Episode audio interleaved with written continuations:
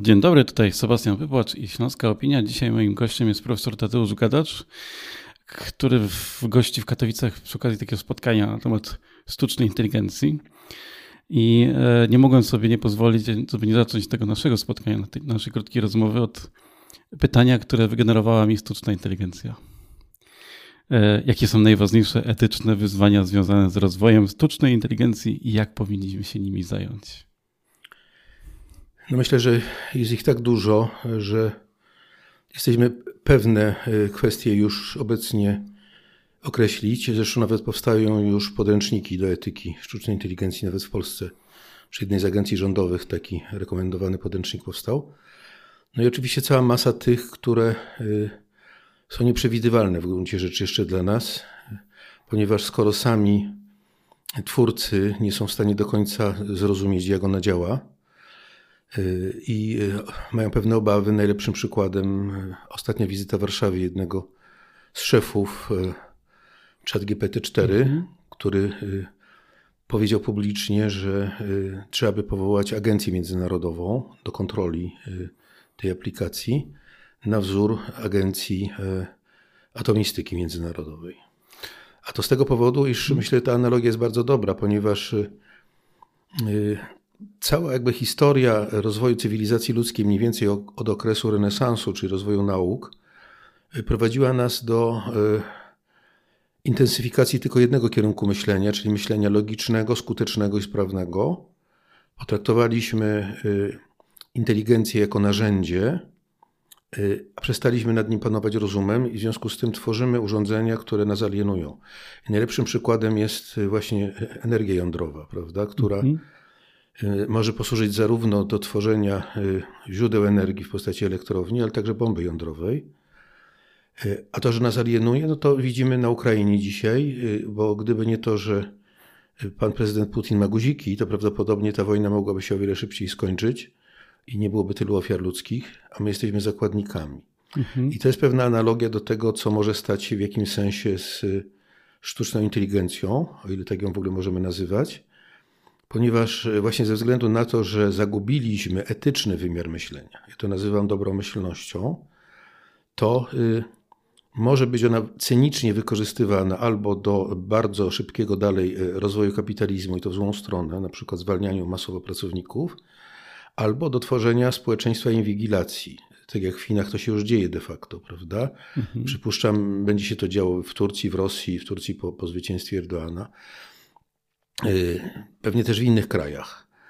Y, no i dlatego w moim przekonaniu y, zmieni się radykalnie kwestia no, w wielu dziedzinach. No ja akurat zajmuję się kwestią edukacji, więc wydaje mi się, że tak jak ten przełom techniczny rozwoju kapitalizmu, przełom XIX-XX wieku spowodował no, masowe zwolnienia tych pracowników fizycznych, prawda, najniżej jakby usytuowanych, to teraz będzie to dotyczyło pracowników intelektualnych, ale tego najniższego szczebla. Mhm. Prawda? Tak jak się mówi, koderów na przykład internet, y, koderów y, komputerowych, czy pracowników administracji, zarządzania, copywriterów, copywriterów y, pracowników administracji, prawda? pomocników prawników itd., tak itd. Tak natomiast trzeba będzie kształcić te najwyższe kompetencje krytycznego myślenia, właśnie etyki, prawda? Mhm.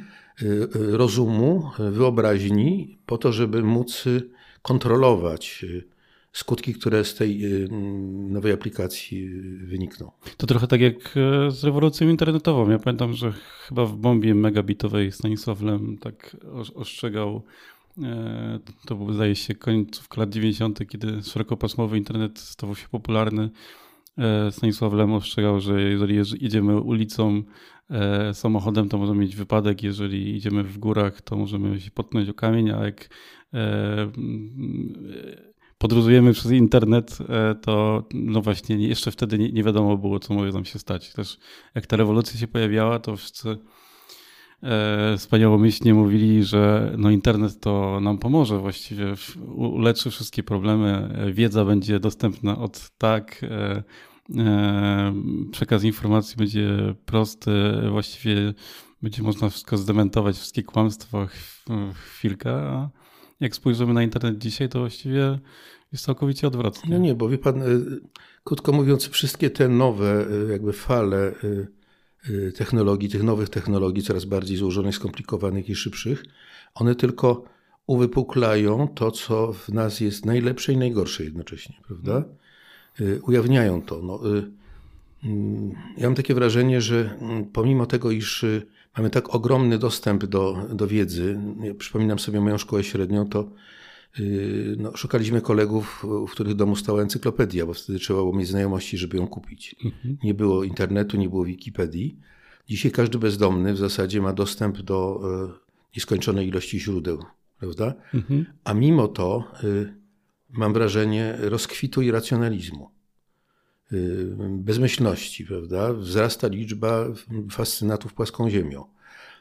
Mamy antyszczepionkowców, krytyków rozmaitych autorytetów naukowych.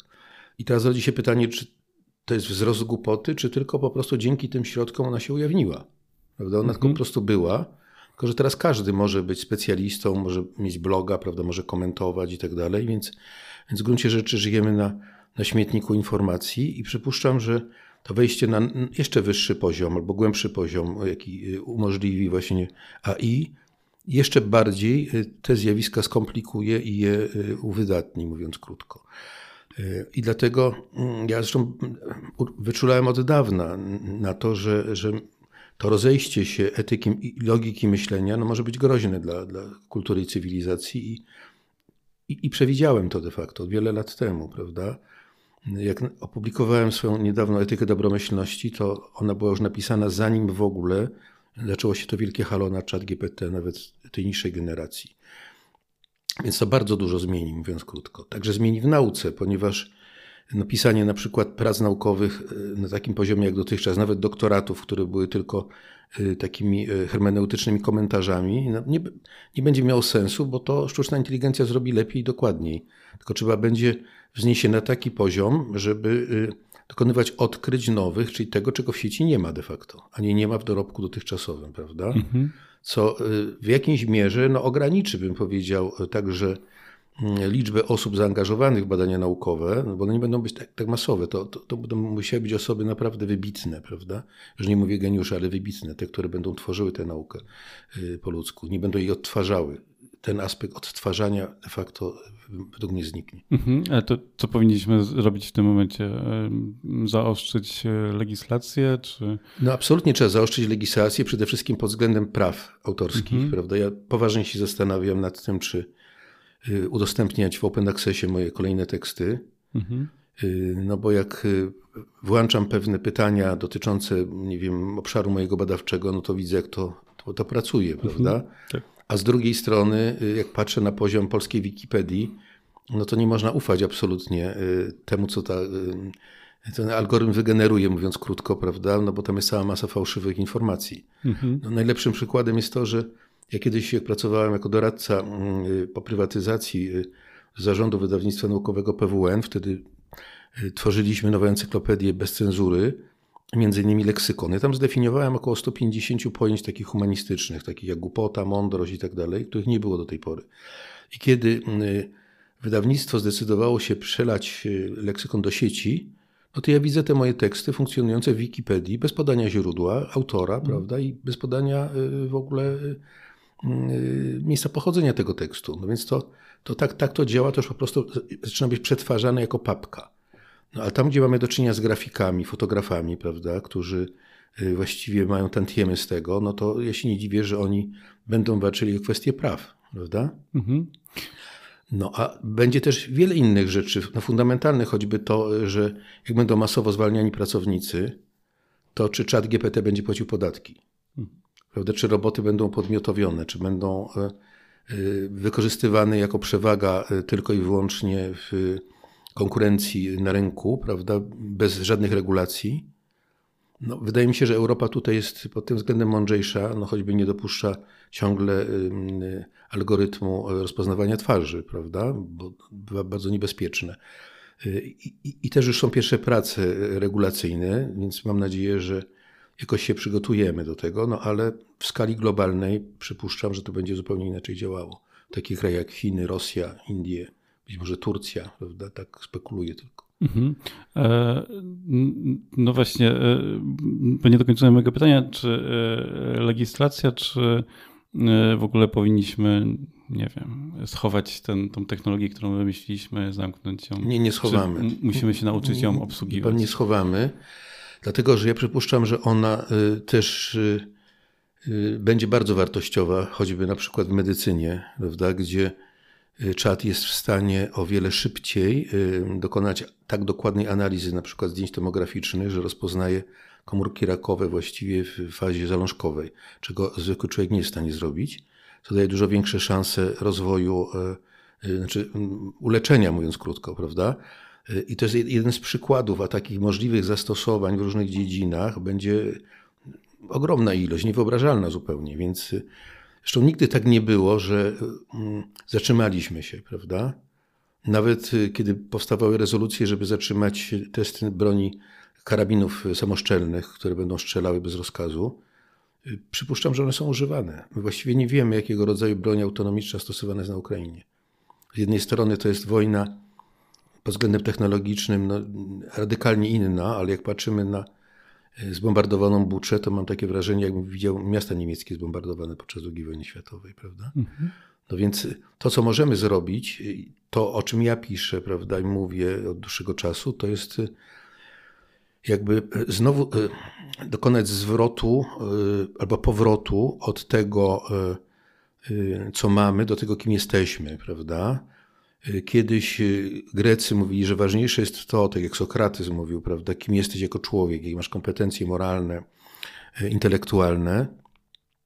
Natomiast y, mniej więcej od renesansu, jak się potem zaczyna potem rozwijać po oświeceniu kapitalizm, no to my oceniamy ludzi pod względem tego, co mają, jakie mają samochody, prawda, konta, stan konta, poziom społeczny, ile mają lajków, a jak nie mają, to są przegrywami. Całkiem niedawno mm, mój syn chodzi do takiej prywatnej szkoły z językiem angielskim y, i tam podjeżdżają głównie elektryczne Tesla. On wziął na bogi i mówi, wiesz, twój ojciec musi być biedny, bo takim starym Dodge'em podjeżdża. On go wziął do łazienki, postawił przed lustrem i mówi, popatrz na siebie i zrozum, że nieważne jest to, co się ma, tylko kim się jest. Mhm. Prawda? I teraz, jak my nie wrócimy do tego paradygmatu, prawda? osoby, która kieruje się jednak pewnymi normami, no to obawiam się, że my nad tym nie zapanujemy. Że to Ale... jest taki moment krzyżowy, mówiąc mhm. krótko, prawda? Że trzeba będzie radykalnie przebudować w ogóle paradygmat edukacji, kształcenia. A może to jest taki moment, w którym jesteś, mamy szansę na to, żeby spełnić takie trochę utopijne wizje z tych bardziej optymistycznych e, filmów i e, historii science fiction, czyli na przykład taki Star Trek, w którym jest świat bez e, pieniędzy, bez e, waluty, e, właściwie zajmują się tylko takim rozwojem osobistym i badaniem kosmonów, kosmosu w tamtym przypadku. No, jest... no, być może, choć ja przyznam, że wszelkich utopii ja się generalnie boję, hmm. prawda? Boję się, wolę pozostać na poziomie takiego realizmu zdroworozsądkowego. Zresztą ja współpracuję z profesorem Hausnerem nad teorią e, ekonomii wartości, ekonomii pozwrostu, prawda? Mhm. Gdzie e, widzimy potrzebę radykalną e, odwrócenia trendów w rozwoju kapitalizmu i myślenia takiego holistycznego. No i tutaj właśnie zastanawialiśmy się ostatnio nad tym, idziemy też w tą stronę, na ile właśnie sztuczna inteligencja będzie mogła nam pomóc w tym, żeby, żeby odwrócić te trendy, prawda? Mhm. Tak, no bo trochę jak o tych prawach autorskich wcześniej pan mówił, no może zmierzamy do takiego świata, w którym te prawa autorskie nie są nam potrzebne. Może ta własność powinna być e, społeczna. Tak trochę prowokuje. I pan i tak i nie, dlatego że e, no jednak z historii wiemy, że e, mówimy o prawie Archimedesa, mhm. mówimy o prawie ciśnień Pascala, prawda? No wiążemy jednak pewne odkrycia z wybitnymi uczonymi. No tak, ale z drugiej strony żadnych tantiem. Potem one życie... oczywiście są dorobkiem ludzkości, mhm. prawda? Pytanie tylko, w jaki sposób znowu uregulować y, sposób życia pod względem ekonomicznym tych twórców, którzy y, tworząc y, oddają to do, do domeny społecznej, prawda?